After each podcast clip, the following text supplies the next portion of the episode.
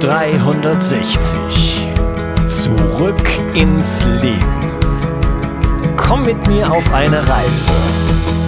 Eine Reise zu mehr Energie und fantastischer Gesundheit.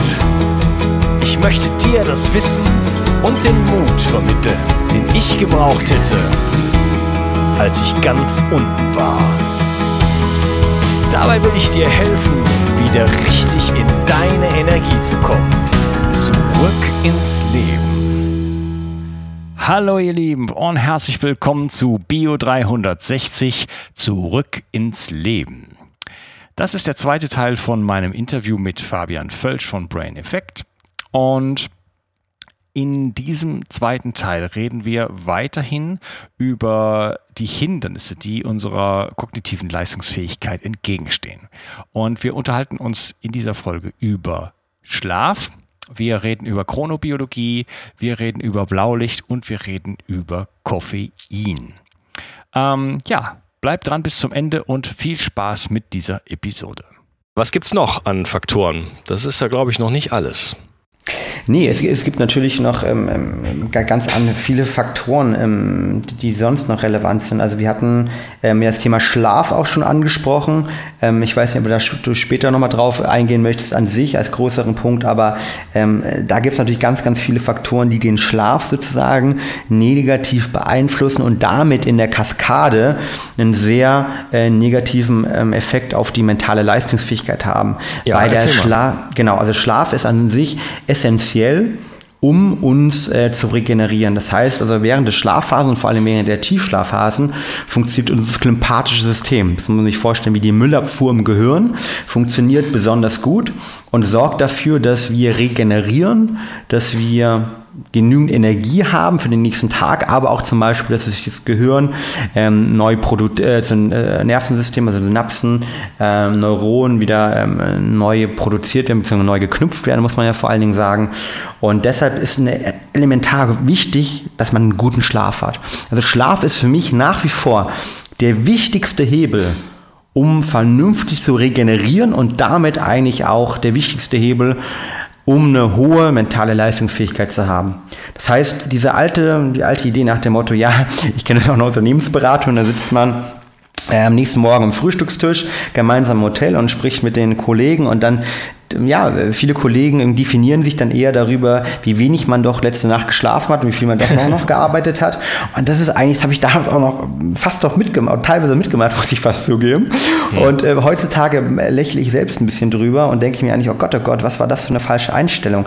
Weil es halt ganz genau das Falsche ist, wie wir brauchen diese Regenerationsphasen, vor allen Dingen im Schlag, äh, Schlaf, um Peak Performance zu generieren. Und deshalb ist eines der wichtigsten Hebel. Und ähm, wenn man das erstmal weiß, dann kann, man sich, kommt man relativ schnell zu der Frage, welche Hebel habe ich eigentlich, um meinen Schlaf zu verbessern? Oder anders gesprochen, welche negativen Auswirkungen haben vielleicht gewisse Verhaltensweisen, die ich kenne, die ich täglich durchführe, auf den Schlaf und sind die nicht vielleicht der Grund, warum ich, wie wir haben am Anfang darüber gesprochen, 84 Prozent aller Deutschen aktuell mit ihrem Schlaf unzufrieden sind? Ja. Und da gibt es extrem die, viele Möglichkeiten. Genau, was ja. sind da die, die Hauptgründe, mal kurz zusammengefasst, die äh, heutzutage unseren Schlaf ähm, ja, nicht mehr optimal machen? Genau. Also ich glaube, da gibt es eigentlich fünf Hauptgründe meiner Meinung nach, die, die extrem relevant sind und die man vor allen Dingen, das ist das Spannende, direkt irgendwie verändern kann. Also ähm, da kann man direkt morgen ansetzen, um die zu verbessern. Fangen wir mal gerne an. Ähm, ein Hauptproblem beim Schlaf, das haben mittlerweile, glaube ich, schon viele Leute mitbekommen, ist das ganze Thema blaue Licht, also Artificial Light, künstliches Licht an sich. Unsere, in unserer Natur ist es mittlerweile so, und mit Natur meine ich nicht, wo wir draußen sind, sondern die Natur, unsere Umgebung eigentlich. Das heißt, wir sind in unserer Umgebung sehr stark blauem Licht ausgesetzt, künstlichem Licht. Das Problem bei diesem künstlichen Licht ist, dass der Körper denkt, es ist Tag und dieser unseren Zirka, äh, zirkadischen Rhythmus, oder Circadian Rhythm, by the way, gab es gerade Nobelpreis für die Thematik, ähm, dass dieser durcheinander gebracht wird, weil der Körper abends halt denkt, wenn ich zum Beispiel meinen Laptop aufklappe und dort keinen Blaulichtblocker installiert habe, denkt mein Körper, okay, das ist ein sehr starker Anteil von Blaulicht, das ist normales Blaulicht, das ich mittags hätte und dann geht der Körper von aus, hätte es Tag. Und das ähm, blockiert oder reduziert meine Melatoninproduktion zum Beispiel. Und deshalb, mhm. das ist ein ganz, ganz wichtiger Faktor. Ähm, kann ich auch gerne mal von einem super spannenden Experiment erzählen, das ich selbst gemacht habe. Und zwar ähm, hatte ich, ähm, ich glaube vor, vor, zwei oder drei Jahren habe ich äh, so ein Kindle White Paper, also so ein E-Book-Reader geschenkt bekommen äh, für eine Alpenüberquerung, die ich gemacht habe, ähm, wo man halt tausende von Büchern drauf speichern kann. Natürlich mega cool, mhm. gerade irgendwie, wenn man über die Alpen läuft und jedes, äh, jedes Gramm sozusagen irgendwie man da hochschleppen muss. Ja. Ähm, und ich habe natürlich den ganzen Tag dort Sport gemacht, war in der frischen Luft und eigentlich hätte ich abends wie ein, wie ein Stein schlafen müssen. Mir ist mhm. aber aufgefallen, dass dass ich wirklich jeden Abend eine halbe Stunde gebraucht habe oder teilweise 45 Minuten gebraucht habe, obwohl ich komplett vom Tag platt war, um einzuschlafen. Ja. Und dann habe ich, ähm, hab ich mir gesagt, okay, das ist ja garantiert das, das Blaulicht. Bin dann nach Hause gekommen, habe da mal einen Test gemacht und habe wirklich mal ein, eine Woche lang jeden Abend eine halbe Stunde ein Buch gelesen mit dem, ähm, mit dem Kindle White Paper. Und für diejenigen, die es nicht kennt, die, die, ähm, White Paper heißt er, weil er noch ganz hohen Blaulichtanteil hat, weil das Display im Hintergrund wirklich extrem weiß ist. soll halt quasi so eine Buchseite symbolisieren. Und ähm, dadurch habe ich es halt gemacht und habe dann wirklich teilweise 45 bis 50 Minuten gebraucht, um einzuschlafen. Da habe ich eine Woche später mal einfach ein Blaulicht Blocker, also eine Folie drüber gemacht. Und es gibt mittlerweile auch so Brillen, die man nutzen kann, ähm, die man anziehen kann, die das blaue Licht rausfiltern und gegen, ähm, äh, gegen rotes Licht, also gegen wärme Lichttöne ersetzen und beziehungsweise die anderen eben rausfiltern. Ähm, und man hat, meine Einschlafzeit hat sich um über 50 Prozent reduziert. Das heißt, ich habe teilweise nur noch 20 Minuten gebraucht, um einzuschlafen. Und dann dachte ich mir so, wow, das ist wirklich krass, wie man in einem eigenen Experiment euch mir selbst zeigen konnte, dass letztendlich dieser Blaulichtanteil dafür gesorgt hat, dass ich abends 25 Minuten länger gebraucht habe, um einzuschlafen, obwohl ich versucht habe, alles andere, also quasi abends gleich zu halten. Und das Ganze wird auch nochmal unterstützt durch verschiedene Studien, als zum Beispiel die Michelle Figuera, das ist eine Forscherin aus New York, die hat da wirklich nachgewiesen, dass unsere ähm, Einschlafzeit sich bis um 100% erhöhen kann, wenn wir abends ne, typisch Laptop haben und so weiter und diesem Blaulicht ähm, ja, ausgesetzt sind. Das heißt, was kann man da machen? Das ist immer die Frage, die ich bekomme. Und ähm, das ist ganz simpel. Es gibt mittlerweile viele Apps, also zum Beispiel ähm, Flux ist eine App, ähm, die man für den Mac nutzen kann, aber auch, glaube ich, fürs Android mittlerweile, die den Blaulichtanteil rausfiltert. Oder selbst Apple hat mittlerweile erkannt, dass es irgendwie ein extrem wichtiger Punkt ist und hat in seine neuen Produkte den, äh, den Nachtmodus Night Shift eingebaut, die teilweise ähm, noch nicht optimal meiner Meinung nach, aber teilweise schon sehr gut ähm, den Blaulichtanteil rausfiltern. Ähm, ja. Das ist, glaube ich, ein ganz, ganz wichtiger Punkt einfach gerade bei dem, bei dem Kindle, da hätte man ja jetzt gedacht, dass da, dadurch, dass es ja so ein äh, E-Ink-Display ist, dass das gerade halt besser für die Augen wäre. Aber da ist auch eine LED-Hintergrundbeleuchtung dann noch am Start, ne? Genau, richtig. Genau. Um halt diese die, weiße Seite einfach irgendwie zu, zu schaffen einfach oder zu, also hervorzuholen, dieses Gefühl. Ja, also wenn ich die, aber wenn du bei dem Kindle die Hintergrundbeleuchtung ausstellen würdest und dann mit der Nachttischlampe das lesen würdest, dann wäre es wahrscheinlich wieder okay, oder? Dann könnte es funktionieren. Ich, ich, weiß ehrlich gesagt nicht, ob man es komplett ausschalten kann. Ähm, dann, dann sieht, also ich, vielleicht habe ich die falsche Nachttischlampe, aber man hat da bei mir extrem wenig gesehen. Man dann ja wirklich die schwarze Tinte auf einem, ich sag mal, extremst äh, dunklen Hintergrund ähm, äh, wird, glaube ich, nicht. Also ich, ich glaube, äh, simpler, also. simpler Hack da abends halt, ähm, ähm, wenn man irgendwie äh, Bücher liest und so weiter, also wenn man irgendwie Bücher lesen, würde ich wirklich noch zu den Oldschool-Büchern zurückgehen. Ähm, oder halt abends dann wirklich ähm, auch über, über einen Laptop dann mit einem Blaulichtblocker das lesen auch beim Fernsehschauen. Ich meine, Game of Thrones ist dann vielleicht sehr ähm, nicht mehr so weiß äh, und nicht mehr so äh, eiszeitmäßig, ähm, when winter is coming. Aber abgesehen davon sind diese Filter wirklich extrem gut, ähm, weil sie dafür sorgen, dass unser Körper nicht denkt, es ist Tag in dem Kontext. Ja, okay. genau. Das ja, zu den, zu, den, zu den weiteren Tipps kommen wir dann noch. Okay. Was man dann noch alles äh, machen kann. Ähm, warst du schon durch mit dem Schlaf?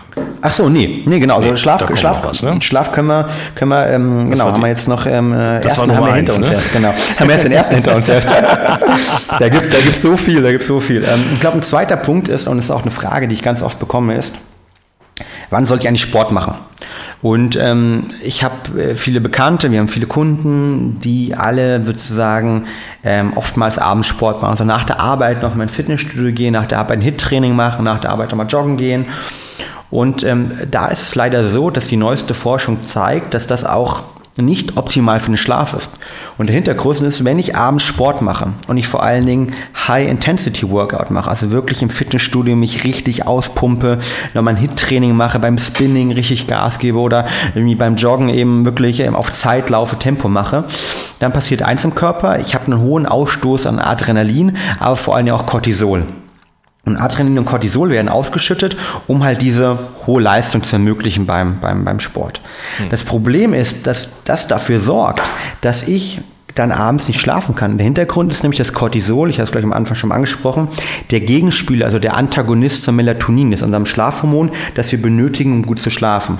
Simpel gesprochen, je höher Cortisol, desto geringer Melatonin, desto schlechter schlafe ich. Und deshalb haben Forscher äh, gezeigt ähm, ähm in den USA, ich glaube, ähm, das waren Forscher von der Universität von Maryland, äh, haben gezeigt, dass Mittagessport und Sport morgens ist optimal und jeder Sport nach 18 Uhr sorgt dafür, dass meine Melatoninproduktion gehemmt wird und ich deshalb nicht optimal schlafe. Und ähm, das haben wir auch Weißt du, wie lange das, wie lang das anhält? Also 18 mhm. Uhr heißt, äh, was heißt das, vier Stunden oder? Genau, 18 Uhr heißt vier Stunden. Also die Frage ist natürlich auch, wann soll man ins Bett gehen? Ich gehe meistens vom optimalen Schlafzeitpunkt von 22.30 Uhr bis 23 Uhr aus, weil mhm. ähm, auch hier die Forschung gezeigt hat, dass ähm, der Anteil der Tiefschlafphasen äh, besonders hoch ist, wenn man im normalen Chronotyp lebt, ähm, wenn man sozusagen früh ins Bett geht. Und das ist ähm, im, im englischen Content spricht man von der Money Time halt. Ja? Also die Money Time, also diejenige, wo wir besonders viel irgendwie Tiefschlafphasenanteil haben, ist die Zeit ähm, vor, vor 1 Uhr. Und auch dort, auch, auch für Sportler ganz relevant, dort ist der Ausstoß vom HGH, also vom Human Growth Hormon, das für das Muskelwachstum, natürlich auch für viele, viele andere wichtige Funktionen ähm, extrem relevant ist. Das ist ähm, sozusagen dort am höchsten. Deshalb gehe ich immer davon aus, dass man sozusagen 22 und 2.30 Uhr ähm, diese Zeiten versuchen sollte, ins Bett zu gehen. Das ist optimal zumindest ähm, auf Basis ähm, der aktuellen Forschung. Das heißt, je genau. später ich ins Bett gehe, desto mehr leidet mein Gehirn darunter? Ähm, ja, da gibt es halt diese Debatte mit den ähm, Eulen und Lerchen, viele in der Wissenschaft auch. Ja, und ähm, genau. Ähm, das heißt, da ist so ein bisschen die Frage, von der, von der Tendenz ist es schon so, dass ähm, meiner Meinung nach, und das ist, glaube ich, auch so, ähm, die, die, zumindest von einem Teil der Forscher, die, die Meinung ist ganz klar, wenn wir nach unserem natürlichen Rhythmus leben, also nach dem natürlichen ähm, zirkadischen oder circadian Rhythm ähm, leben, ähm, ist es so, dass unsere Melatoninproduktion abends gegen 9 Uhr anfängt. Also das, das Schlafhormon, das determiniert, ob wir gut schlafen, dafür sorgt, dass unser Körper in eine Umgebung kommt, wo wir uns gut erholen können. Das fängt gegen 9 Uhr, 10 Uhr die Produktion an. Und ähm, wenn wir das zum Beispiel dann nicht ins Bett gehen, dann unterdrücken wir diese Produktion einfach wieder. Das heißt, dann haben wir diesen zweiten Wind, den wir alle kennen. Wir sind irgendwie um 10 Uhr super müde gewesen, dann ruft die Freundin vielleicht doch nochmal an und man irgendwie ähm, äh, spricht noch eine Stunde mit ihr und dann auf einmal ist man überhaupt nicht mehr müde. Und ja. der Hintergrund ist, dass einfach wir diesen zweiten Wind bekommen, so nenne ich den ganz gerne die zweite Luft. Ähm, das heißt, weil die Melatoninproduktion dann wieder reduziert wird halt ähm, vom Körper, weil ähm, wir die Signale im Körper geben, hey, du darfst jetzt nicht müde werden. Und all das sorgt eigentlich dafür, dass wir aus dem natürlichen Gleichgewicht kommen und nicht nach dieser natürlichen Uhr leben. Es gibt viele Studien zum Beispiel, wo man Probanden, die Schlafprobleme hatte, ins ähm, raus in die Natur geschickt hat. Also die sind dann irgendwie an dunkle Orte gegangen, mussten dort zelten, sind 15, 20 Tage, haben sie wirklich dort äh, gelebt, ohne äh, Lärmverschmutzung, ohne Lichtverschmutzung und nach dem natürlichen Rhythmus. Und viele von denen konnten ihre Schlafprobleme massiv äh, verringern. Konkret jetzt zum Beispiel eine Studie können wir auch verlinken, wo, glaube ich, bis zu 60 Prozent der Probanden ähm, keine Schlafprobleme nach zwei Wochen Zelten draußen in der Natur hatten. Und allein das zeigt schon wieder, dass nach einem Leben, nach diesem diesem natürlichen Tag-Nacht- oder äh, Rhythmus, der massiv durch unsere Hormone determiniert wird und gesteuert wird, sich positiv aus dem, auf dem Schlaf und damit auch auf die geistige Leistungsfähigkeit auswirkt. Ja, kann ich äh, aus meiner persönlichen Erfahrung noch berichten. Ich habe ähm, war früher, habe versucht, ein Rockstar-Leben zu führen. ich geil. war Tontechniker, also mein Leben hat hauptsächlich nachts stattgefunden. Mhm. Und ich habe mich für einen ja, Nachtmenschen gehalten denn das mhm. entsprach dem, was ich beobachtet habe. Mein Schlaf war absolut irregulär, Katastrophe, also aus heutiger Sicht äh, eine absolute Katastrophe. Mhm.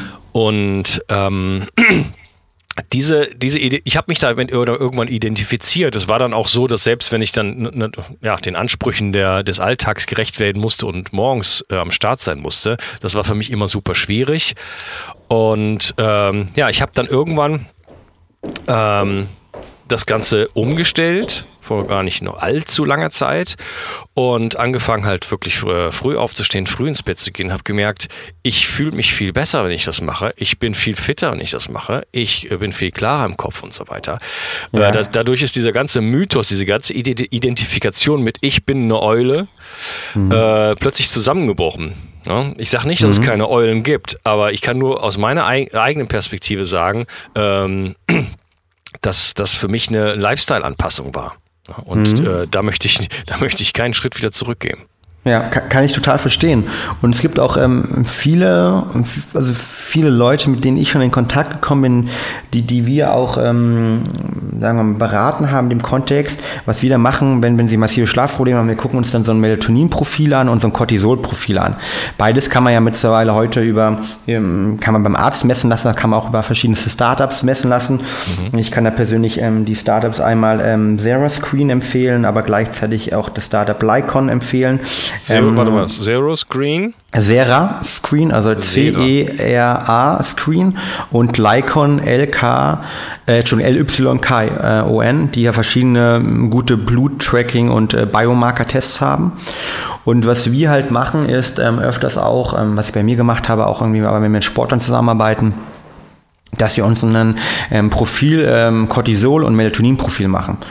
Und oftmals ist der Fall, wenn Leute sagen, sie sind ähm, die, die Nachteulen, dass ähm, sie oftmals zum Schluss vollkommen, weil sie ja morgens in dem Kontext ähm, nicht aus dem Bett kommen und aber abends gut arbeiten können und abends. Und das hängt oftmals damit zu tun, ähm, dass abends ihr Cortisolspiegel und teilweise auch nachts ihr Cortisolspiegel noch extremst hoch ist, obwohl der eigentlich niedrig sein sollte. Und während mhm. sie morgens, also normal ist es so, ähm, vielleicht ähm, für die Zuhörer, ähm, die, die es noch nicht wissen, normal Cortisol, Melatonin sind Antagonisten, haben wir eben schon gelernt. Ähm, aber was, was der Fall ist, ist normal, dass ähm, Melatonin, mein Melatoninspiegel fängt wie gesagt abends um 9 Uhr an, steigt dann peu à peu auf, hat seinen Peak normal, wenn ich, wenn ich im natürlichen Rhythmus bin, gegen 4, 5 Uhr, fällt dann komplett ab und wird dann natürlich vom Cortisolspiegel abgelöst. Das heißt, unser Cortisolspiegel verdrängt Melatonin über verschiedene Kaskaden von drei Hormonen und ähm, steigt dann natürlich morgens an und hat einen natürlichen Peak gegen 9 Uhr, steigt dann irgendwann nochmal mittags kurz an und fällt dann wieder abends richtig ab. Ne? Cortisol, Stresshormon. So, wenn ich jetzt aber abends einen extrem hohen Stresspegel habe, kann ich wie gesagt nicht gut schlafen, bin zwar wach, produktiv, aber kann halt nicht gut schlafen, kann mich nicht regenerieren, was zur Folge hat, dass ich natürlich morgens extremst gerädert bin, nicht gut drauf bin und sich mein kompletter Spiegel verschiebt. Und daraus entsteht meiner Meinung nach eher ein Teufelskreislauf. Und deshalb bin ich eher der, auch ein Verfechter, der sagt, okay, hey, dieses ganze Thema ähm, Eule Lerche mag zwar sein, dass es da unterschiedliche Verschiebungen, auch genetisch bedingt bei den Menschen gibt, aber ich glaube, dieses komplette, definitive nachts durchatmen, extremst lange aufbleiben, ähm, ist zumindestens wieder der Natur und gerade auch in dem Kontext, wo wir ja ähm, gesellschaftlich irgendwie ähm, ähm es erwartet wird, dass man 9 Uhr, 10 Uhr vielleicht an der Arbeit ist und so weiter, meiner Meinung nach definitiv nicht gesund. Ja, und deshalb, wenn ich als, ähm, wenn ich als, als, ähm, als Jäger und Sammler erst um 11 Uhr aufstehe, dann habe ich, glaube ich, ein Problem, oder? korrekt, korrekt. Da ist der Mammut und der Reh schon weit weg halt, ja. Und sammeln kann ich auch nicht mehr viel bis des, äh, abends, bis es dunkel wird, ja. Das ist, äh, das ist ähm, definitiv ein Punkt. Ja, das heißt, genau. als, also in der Natur hat man eigentlich gar keine andere Wahl. Erstmal wird man sowieso vom Licht geweckt. Äh, zweitens äh, muss man den Tag nutzen und man äh, kann sich auch nicht den Gefahren aussetzen, indem man da bis, äh, bis mittags rumliegt oder so. Äh, da geht, stellt sich die Frage eigentlich gar nicht, oder? Genau, richtig. Bin ich, bin ich, bin ich äh, total bei dir. Ähm, ja, aber äh, haben jetzt haben wir schon viel erzählt, aber noch vielleicht äh, noch die letzten drei äh, oder letzten ja. oder noch drei Schlaftipps. Also Punkt drei, ähm, eine andere wichtige Thematik ist Koffein. Koffein ist ja auch im, im Biohacking-Umfeld wahrscheinlich die meistgenutzte äh, Performance-Enhancing Substanz. Ähm, wichtig für mich immer, Koffein sollte man bewusst nutzen, ähm, dosiert nutzen und in den richtigen Amounts. Aber Koffein an sich ist auch schlecht für den Schlaf. Und das Spannende ist, ähm, der Professor Christoph Drake ähm, aus den USA, der hat ein ganz, ganz spannendes Experiment gemacht. Und zwar hat er gezeigt, dass letztendlich ähm, die Einschlafzeit sich von Koffein nicht verändert, aber der, ähm, die Schlafqualität massiv reduziert wird, wenn ich bis zu sechs Stunden vom Schlafen noch Koffein einnehme. Das heißt, jeder von uns kennt ja wahrscheinlich einen dieser zwei, drei Freunde, die sagen, boah, Italiener abends, okay, Espresso um, um 11 Uhr, kein Problem, nehme ich den Doppelten, ich kann ja gut schlafen. Mhm. Und ähm, das ist erstmal korrekt, dass sie in dem Sinne gut einschlafen können. Aber das Hauptproblem ist, was der Forscher Christoph Drake, wie gesagt, gezeigt hat, ist, dass wenn wir Koffein im Blut haben, sorgt das dafür, dass unsere Schlafqualität sinkt. Und das ist das Schlimme. Wir nehmen abends Koffein zu uns, denken, okay, ich kann ja trotzdem einschlafen, aber die Schlafqualität im Schlaflabor gezeigt sinkt maßgeblich, wenn ich bis zu sechs Stunden vorm Schlafengehen noch Koffein einnehme. Deshalb mein konkreter Tipp, nach 17 Uhr kein Koffein mehr. Ja, spannend. Ähm, ich habe gehört, dass es äh, drei verschiedene Arten von ähm, Stoffwechseln gibt in Bezug auf Koffein. Äh, ganz einfach gesagt, äh, schnell, langsam und super langsam. Mhm. Ich gehöre, wenn es das richtig ist, dann gehöre ich definitiv zu super langsam, weil äh, 17 Uhr ist für mich völlig illusorisch. Also schon, wenn ich, sag ich mal, nach 12 oder wahrscheinlich schon ab 11 äh, oder so überhaupt einen Kaffee trinke, dann äh, ist mein Einschlafen äh, extrem kompromittiert. Echt? Okay, krass. Ähm, also das ähm, muss mir auf jeden Fall mit den Stoffwechselarten und Koffein mal, äh, mal scheren. Ähm, das kenne ich noch nicht. Also ich weiß und wo wir auch mit sehr stark arbeiten, dass es ja unterschiedliche Koffeingarten gibt und je nachdem, wie das Koffein gebunden ist, ob es jetzt zum Beispiel an Gerbstoffe gebunden ist, also bei grünen Tee oder Guarana, oder ob es in einer, in einer sehr reinen äh, ähm, Substanz äh, zur Verfügung steht, wie bei Kaffee, oder halt sogar exogen zugefügt wird, also wie beim Red Bull Energy Drink, die haben natürlich auch unterschiedliche Wirk Wirklängen, mhm. ja, dass es dort unterschiedliche Typen auch nochmal gibt, ähm, ähm, das, das war mir nicht bekannt. Ähm, das musst du gerne auf jeden Fall mit mir scheren, das finde ich auch einen sehr spannenden Punkt. Ja, äh, da würde mich dann natürlich interessieren, sind dann auch die, sag ich mal, schnell äh, Verstoffwechsler, also da mhm. gibt es ja, gibt's ja viele Leute, die einfach zu jeder mhm. Tages- und Nachtzeit einen Kaffee trinken können und ja. damit angeblich kein Problem haben. Das wäre halt interessant dann zu sehen, ist dann so ein schnell äh, Verstoffwechsler, äh, hat der dann auch eine reduzierte Schlafqualität? Das, das, das wäre spannend zu sehen, also zumindest laut, laut der Forschung dieser Studien ähm, ähm, definitiv schon, weil halt ähm, man nachgewiesen hat, auch dass Koffein bis zu sechs Stunden im Blut bleibt und wie gesagt den negativen ähm, Einfluss auf, auf den Schlaf hat. Ähm, wahrscheinlich kann es durchaus sein, bei denjenigen, ähm, die es schneller verstoffwechseln, wenn das der Fall ist, dass das irgendwie früher ausgeleitet wird und dann vielleicht auch nur nach drei Stunden der Fall ist. wie gesagt, aber diese, diese, diese Krux, dass die Leute sagen, hey, ich kann ja Koffein zu mir nehmen, ich schlafe ja davon gut, beruht ja immer auf der Idee, dass sie einschlafen können. Ja. Weil die wenigsten messen ja wirklich eigentlich ihren Anteil der Tiefschlafphasen und Anteil der REM-Phase, also der Rapid Eye Movement Phase. Und gerade die letzteren beiden Phasen, also Tiefschlafphase und REM-Phase, sind maßgeblich determinierend dafür, ob ich einen qualitativ hochwertigen Schlaf habe. Und das ist ja auch diese, diese, diese Fazit dieser Studie nach dem Motto, ja, die Leute schlafen alle schnell ein und jeder geht davon aus, hey, Koffein, drei Red Bull abends, kein Problem für mich, ja. Vielleicht äh, kennt man es auch noch von früher, dann noch mit Wodka schön gemischt, ja. Aber ähm, das Hauptproblem ist halt, dass die Schlafqualität daran maßgeblich hinkt und dass die Leute am nächsten Tag aufwachen und sagen, okay, jetzt habe ich acht Stunden geschlafen, bin schnell eingeschlafen, aber wirklich boah, energiereich fühle ich mich nicht. Ja, Im Hintergrund okay ist halt in dem Kontext, dass das Koffein, zumindest beim Durchschnitt der Bevölkerung, einfach sechs Stunden im Blut bleibt und sich dann negativ auf den Schlaf auswirkt. Okay, also äh, Vorsicht mit Koffein. Äh, selbst dann, wenn du einer bist, der äh, noch einen doppelten Espresso vorm ins Bett gehen trinken kann und damit denkt, kein Problem zu haben, dann äh, sollte man das oder wäre es anzuraten, das zu überprüfen mit sowas wie einem Aura Ring oder äh, einem anderen Sleep Tracker. Genau.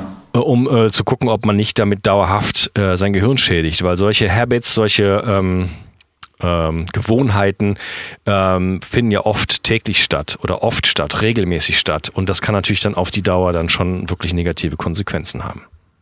Genau, definitiv. Das ist ein ganz, ganz wichtiger Punkt. Einfach mal überprüfen. Ich glaube, das Wichtigste, und das ist ja auch das irgendwie, was am Biohacking meiner Meinung nach Spaß macht, einfach mal das Ganze überprüfen, mal selbst irgendwie vielleicht äh, ein kleines Selbstexperiment machen, äh, drei Tage abends ähm, irgendwie mit einem, mit einem Espresso oder bewusst dann nochmal zum Italiener gehen oder wie auch immer und dann einfach mal äh, drei, vier Tage mit dem gleichen Setup äh, eben es nicht machen und dann einfach zu überprüfen, was kommt raus und dann ähm, kann man selbst validieren für sich nochmal. Und das ist ja wirklich das Spannende. Und da immer auf den Antilativschlafphasen vor allen Dingen achten und den Anteil der REM-Phasen. Das ist das Wichtige. Ja. Was steht meinem Schlaf denn noch gegen? Entgegen? Ja, ich glaube, ansonsten ein ganz, ganz wichtiger äh, Punkt beim Thema Schlaf ist natürlich an sich ähm, das ganze Thema Licht auch wieder. Also ich glaube, die Diana Huffington hat es in ihrem, in ihrem Buch ja auch, glaube ich, ganz, ganz spannend äh, mit einem Selbstexperiment erzählt, dass sie mal gemessen hat, ob Lichtquellen, und zwar sie ist da, glaube ich, sogar nur von dem Fernsehen ausgegangen, dass sie in Hotels findet, also Fernsehen und Hotels sind ja meistens an und haben immer diesen blauen Punkt unten oder, oder roten Punkt dann. Ähm, und sie hat für sich feststellen können, über ihr Selbstexperiment, dass das einen negativen Einfluss auf sie hat, dass das ihre Schlafphasen ähm, gestört hat.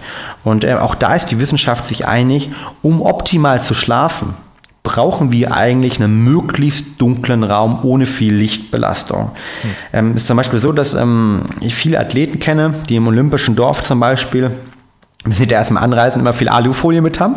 Und die haben die Alufolie nicht mit irgendwie, um äh, konkret immer irgendwie mittags äh, das Essen warm äh, zum Trainingsplatz zu bringen, sondern einfach, weil sie ihre Fenster komplett lichtdicht abkleben ähm, nachts. Weil der, auch hier ist wieder so, wenn ich halt irgendwie draußen Straßenlaternen habe, wenn ich normale Licht habe, wenn ich irgendwie im Hinterhof, weil ich wohne in Berlin, ne, eine Altbauwohnung, ein schöner Hinterhof, aber im Hinterhof, da kommen halt nachts konstant die Leute rein und da sind dann Bewegungsmelder drin und das Licht an, aus, an, aus, an, aus, von keine Ahnung, 1 bis 3 Uhr nachts, wenn die letzten nach Hause kommen.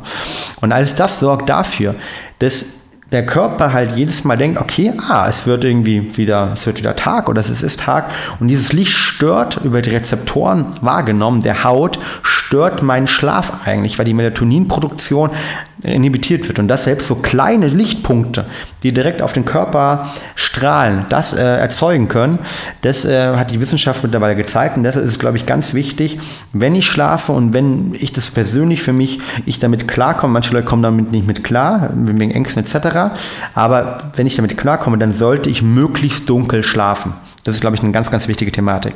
Und ähm, deshalb, wenn ich halt irgendwie die Straßenlaternen und so weiter, schafft euch irgendwelche ähm, ja, schafft euch Rollos an, die wirklich blickdicht sind. Äh, das wird definitiv maßgeblich den Schlaf verbessern. Okay, also Lichtquellen in der Nacht äh, sorgen auch dafür, dass meine Melatoninproduktion eventuell ähm, wieder ausgesetzt wird. Genau. wird. Mhm. Genau. Okay. Genau. Und dann vielleicht letztlich, ich habe fünf, fünf Tipps versprochen, also einen habe ich ja. definitiv noch. Wir können auch noch zehn machen, aber machen wir erstmal die fünf voll. Ähm, ich glaube, eine Sache, die jetzt natürlich gerade auch im Winter essentiell ist, ähm, hier in Berlin haben gerade äh, ja auch die Minustemperaturen wieder. Ähm, wir schlafen oder wir tendieren wirklich dazu, viel zu ähm, warm zu schlafen. Das heißt, was nämlich passiert ist, wenn ich, äh, wenn Melatoninproduktion sich erhöht und mein Stoffwechsel irgendwie runterfährt, in den Schlafphasen ist, dass unsere Temperatur auch leicht runterfährt. Das heißt, meine Schlaftemperatur ist meistens einen knappen Grad, einen halben bis einen Grad tiefer, ähm, 0,7 als äh, meine normale Wachtemperatur. Und wenn ich jetzt extrem warm schlafe, also jetzt zum Beispiel eine dritte, eine vierte Decke mir hole, damit es beim Einschlafen schon mummelig ist und ich mich irgendwie ja, äh, warm fühle, dann sorgt das in der Mitte der Nacht dazu, dass der Körper überhitzt und die Temperatur wieder steigt. Und dann muss der Körper sehr, sehr viel Energie aufwenden, um die Temperatur wieder zu sinken. Und dieser Energieaufwand sorgt dafür, dass mein ähm, metabolisches System quasi aktiviert wird und ich dadurch halt eben nicht in diesen Ruhephasen drin bin oder drin bleibe, die ich möchte. Das heißt grundsätzlich, versuche mal abends eben nicht das Zimmer auf irgendwie 22 Grad zu regulieren, sondern eher Richtung 18 Grad zu haben, auch im Winter ist, ist wirklich ähm, hilfreich. Ich, ich weiß es nicht einfach am Anfang, ich habe es auch am Anfang probiert, aber man gewöhnt sich sehr schnell dran und das sorgt halt wirklich dafür, dass man nicht derjenige ist, der dann teilweise morgens schweißgebadet aufwacht, weil es einfach unglaublich warm war. Und jeder kennt das bei uns, je wärmer es ist, desto schlechter schlafen wir einfach. Jeder, der mal irgendwie Backpacking in Südostasien gemacht hat, der weiß das, äh, wie es ist irgendwie bei 38 Grad und keiner, keiner Klima zu schlafen. Und ähm, das Übertragen sorgt aber auch dafür, dass wir heutzutage einfach viel zu viel ähm, Wärme im, im, im Bett halt haben. Und auch das war natürlich früher nicht möglich. Ja? Also früher hat, hatten wir ja gar nicht die Möglichkeiten ähm, und da hat keiner nachts ein Feuer angehabt und erhitzt. Ähm, das wäre auch viel zu gefährlich gewesen und eine zentrale Heizung gab es irgendwie früher vor 100, 200 äh, Jahren auch noch nicht. Von der Seite ähm, ist es, glaube ich, ganz wichtig, dass man dort nicht zu warm schläft. Meine typischen Temperaturen sind so 18 Grad. Es gibt Leute, die sagen 16 Grad ist mehr sehr, sehr kalt. Also 18 Grad ist, glaube ich, eine gute Schlaftemperatur, die man im Raum haben sollte. Und dann vielleicht nicht die, die fünf Daunendecken nehmen. Ja, wunderbar. Ähm, das heißt, du bist der Meinung, dass Schlaf, wir hatten jetzt über die ganzen negativen ähm, Einflüsse auf unser Gehirn gesprochen, dass Schlaf die Nummer eins darstellt, richtig? Ähm, ich, ich würde sagen, vielleicht nicht Schlaf die Nummer eins darstellen negativen Einflüssen, aber Schlaf definitiv einer der größten Hebel ist, um langfristig nicht nur gesund zu bleiben, ne, im mentalen Kontext, auch im körperlichen Kontext, sondern vor allen Dingen auch um mental leistungsfähig zu sein. Weil Schlaf determiniert so viel und ist so wichtig für unsere Gesundheit, aber auch für die Leistungsfähigkeit, für das Energielevel, dass es meiner Meinung nach eines der größten Hebel ist, gemeinsam mit der Ernährung, ähm, um wirklich langfristig mit viel Energie ein mental definiertes Leben zu führen. Okay. Und die Hauptstörenfriede äh, für den Schlaf sind gewesen, dass äh, die Bildschirme, das Blaulicht. Blaulicht, definitiv. Wir haben über das ganze Thema ähm, Sport äh, gesprochen, beziehungsweise Stress an sich. Stress haben wir am Anfang schon ausgerissen. Stress ist natürlich an sich ein riesen, riesen Störenfried. Äh, da können wir vielleicht irgendwann auch nochmal über meine, über meine Abends- und Morgensroutinen sprechen. Da können wir darauf nochmal eingehen. Ähm, der, der, dritte Punkt halt Koffein sollte man meiner Meinung nach definitiv meiden. Ähm, man sollte halt nicht zu warm äh, schlafen und man sollte, wie wir am Anfang drüber gesprochen haben, früh ins Bett gehen, weil da der Anteil der Tiefschlafphasen ähm, oder früh früher ins Bett gehen, weil dann der Anteil der Tiefschlafphasen besonders hoch ist, da zum Beispiel auch das HGH, das Human Growth Hormon, vernünftig funktionieren und vernünftig wirken kann im Körper.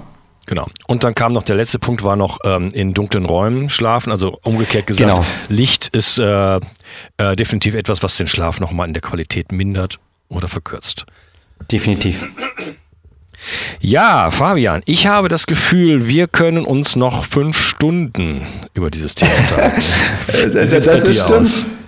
Das, stimmt, ja, das stimmt. Also kann ich definitiv und ähm, ich finde es auch spannend. Und wir halten ja vor allem, wir haben ja ganz viele spannende Themen noch gar nicht angeschnitten. Also Stress haben wir noch gar nicht angeschnitten. Was ist jetzt wirklich eine, eine, eine optimale Ernährung? Ähm, intermittierendes Fasten noch gar nicht zum Beispiel. Oder welche Hacks gibt es halt konkret, um die Produktivität und die mentale Leistungsfähigkeit, ähm, ich sag mal, täglich zu erhöhen? Also da, da können wir auch sechs Stunden noch füllen. Ja, wunderbar. Ich würde sagen, äh, wir, wir, wir, äh, wir machen machen verschiedene Folgen daraus und lass uns, für gerne, heute ja? mal, lass uns für heute mal dabei. Ähm, ich habe mich riesig gefreut, dass du heute dabei warst. Definitiv, es hat mir ich, sehr, sehr viel Spaß gemacht auch. Ja, du bist ähm, eine Wells of Information, wie sagt man das auf Deutsch? Äh, ein, ein, ein Jungbrunnen äh, an Informationen und an Wissen zu dem Thema. Und hier bei BIOS 360 gehen wir gerne ins Detail. Ich habe keine Lust, mich irgendwo an der, an der Oberfläche rumzudümpeln und drei Tipps rauszuwerfen. Ähm, und ich sehe, du bist genau der richtige Mann dafür. das, das, freut mich sehr genau. Also dann sollten wir auf jeden Fall vielleicht äh, noch, eine, noch eine zweite, zweite Episode machen. Ich glaube, fünf Stunden wird vielleicht ein bisschen äh, hart dann auch von den Hörern, fünf Stunden meine Stimme zu hören, aber ähm, wir kriegen auf jeden Fall da, glaube ich, noch extrem vieles hin, weil, wie gesagt, die ganzen Thematiken angesprochen halt, äh, von intermittierenden Fasten über Nootropics, ähm, da ist noch ganz, ganz viel Möglichkeit, Potenzial drin, ähm, was man einfach machen kann, um die mentale Leistungsfähigkeit zu verbessern, zu optimieren. Und äh, da freue ich mich natürlich, da noch ein bisschen mehr zu, drüber zu erzählen. Gerne. Genau, also in der nächsten Folge, in nächste Woche sozusagen, ähm, geht es weiter und dann reden Fabian und ich darüber, was man jetzt konkret machen kann, um wirklich äh, das Gehirn erstmal auf den Stand zu bringen und vielleicht auch noch darüber hinaus. Ich freue mich, dass du heute da warst. Ich freue mich, dass du heute da warst, Fabian. Und lieber Gerne. Zuhörer. Und äh, ja, wir sprechen uns nächste Woche. Ciao. Ciao. Wenn dir die heutige Episode gefallen hat, dann geh nicht über los, ziehe keine 4000 Mark ein, sondern begebe dich direkt auf Fabians Webseite, das ist brain-effekt.com. Und ähm, da kannst du schon mal reingucken, was der Fabian überhaupt macht. Da haben wir in diesem Interview noch gar nicht wirklich drüber gesprochen, weil wir so viel zu besprechen haben. Nächste Woche geht es dann ans Eingemachte und der Fabian lässt alle Tipps los, die wir brauchen, um unsere Gehirnleistung, unsere kognitiven Fähigkeiten zu verbessern. Wenn du mir eine Review auf iTunes hinterlassen möchtest, wäre ich dir unfassbar dankbar. Das ist das ähm, größte Geschenk, was du mir machen kannst. Ansonsten gibt es auf bio360.de slash ich helfe dem Projekt noch ein paar mehr Möglichkeiten, die äh, dich keinen Pfennig kosten und auch praktisch keine Arbeit, wenn du mich unterstützen möchtest. Komm in die Gruppe Bio 360. Ähm, da findet rege Austausch statt zu allen Themen und du kannst Vorschläge machen und Fragen stellen und so weiter. Ich freue mich auf dich und bis nächste Woche. Ciao, dein Onkas. Bio 360. Zurück ins Leben. Komm mit mir auf eine Reise. Eine Reise zu mehr Energie und fantastischer Gesundheit. Ich möchte dir das Wissen und den Mut vermitteln, den ich gebraucht hätte, als ich ganz unten war. Dabei will ich dir helfen, wieder richtig in deine Energie zu kommen. Zurück ins Leben.